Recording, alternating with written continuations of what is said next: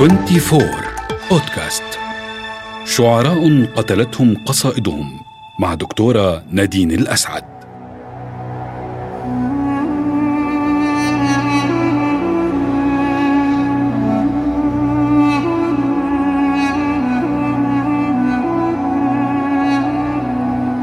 كان ممنوعا ظهوره كي لا تفتتن وسامته النساء.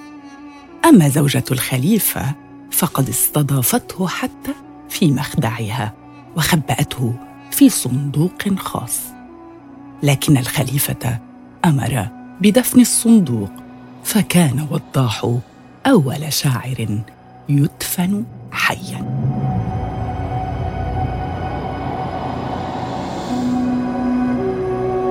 من هو؟ من أين جاء؟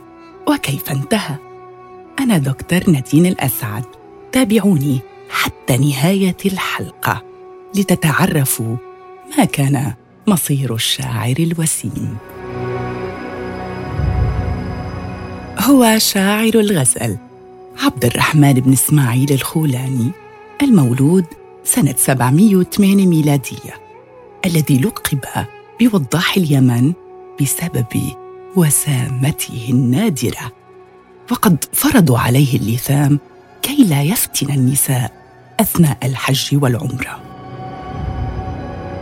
وجاءت معظم أشعاره في النساء وكان الغزل عنده رقيقا وجذابا ومما قال يا أيها القلب بعضما تجد قد يعشق المرء ثم يتئد قد يكتم المرء حبه. حقبا وهو عميد وقلبه كمد. ماذا تريدين من فتى غزل قد شفه السقم فيك والسهد؟ يهددني كيما أخافهم هيهات أن يهدد الأسد.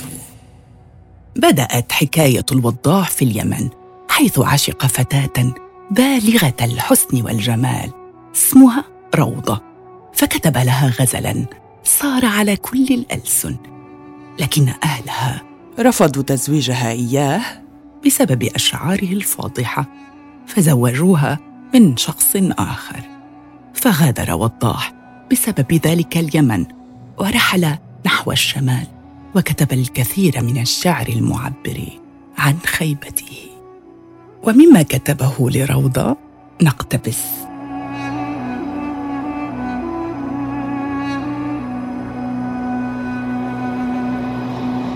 ولقيتها تمشي بأبطح مرة بخلاخل وبحلة اكباشي فظللت معمودا وبت مسهدا ودموع عيني في الرداء غواشي. يا روض حبك سل جسمي وانتحى في العظم حتى قد بلغت مشاشي.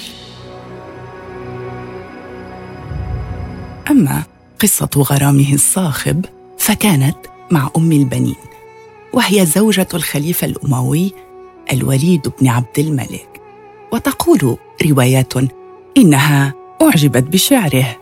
وتقول روايات أخرى إنها رأته أثناء رحلة الحج فوقعت في غرامه وأمرته باللحاق بها إلى الشام. ومما كتبه وضاح لأم البنين هذه القصيدة.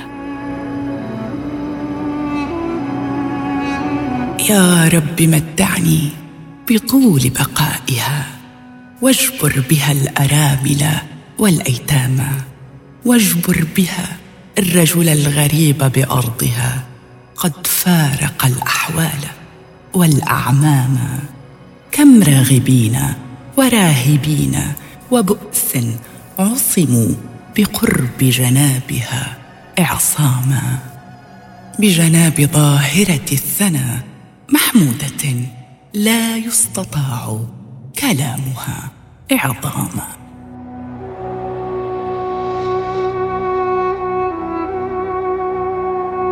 اذا كيف اكتشف الخليفة سرهما؟ ماذا تتوقعون؟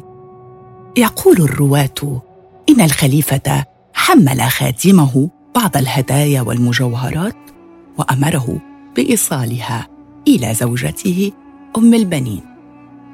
وعندما دخل الخادم لمحها تخبئ وضاحا في صندوق. فسلم الهدية وعاد إلى الخليفة ليعلمه بما رأى. عندها. ذهب الخليفة بنفسه إلى خدر زوجته فلاطفها وتعمد الجلوس على الصندوق الذي حدثه عنه رسوله. ثم طلب من أم البنين الصندوق هدية فوافقت حيث لم يكن أمامها مخرج آخر. أمر الخليفة عماله بحمل الصندوق وأمرهم بحفر حفرة عميقة لدفن الصندوق بما فيه وبمن فيه وأشرف بنفسه على عملية الدفن التي أنهت حياة الشاعر وضاح اليمن الذي دفن حيا بسبب شعره وغزله وعشقه. من الرواة من يقول إن علاقة أم البنين بوضاح اقتصرت على عشقها لشعره. ومنهم من يقول إنها عشقت الشعر والشاعر معا وفي الحالتين يكون الشعر سببا ويوضع في قفص الاتهام وتكون قصائد شاعرنا من القصائد القاتلة ويكون وضاح اليمن شهيدا من شهداء القصيدة. وشهادته مضاعفة لأن ميتته كانت مضاعفة فقد دفن حيا ومات ببطء خانق. أنا دكتور نادين الأسعد تابعوني في الحلقة المقبلة. لنتعرف إلى شعراء جدد قتلتهم أقوالهم للأسف. وفي ذلك أختتم من شعري قائلة كم فجر الحرف؟ في الأزمان بركانا والشعر يقطع مثل السيف أحيانا تغدو القصيدة بعض الحين قاتلة وناظم الشعر بعد الشعر ما كان.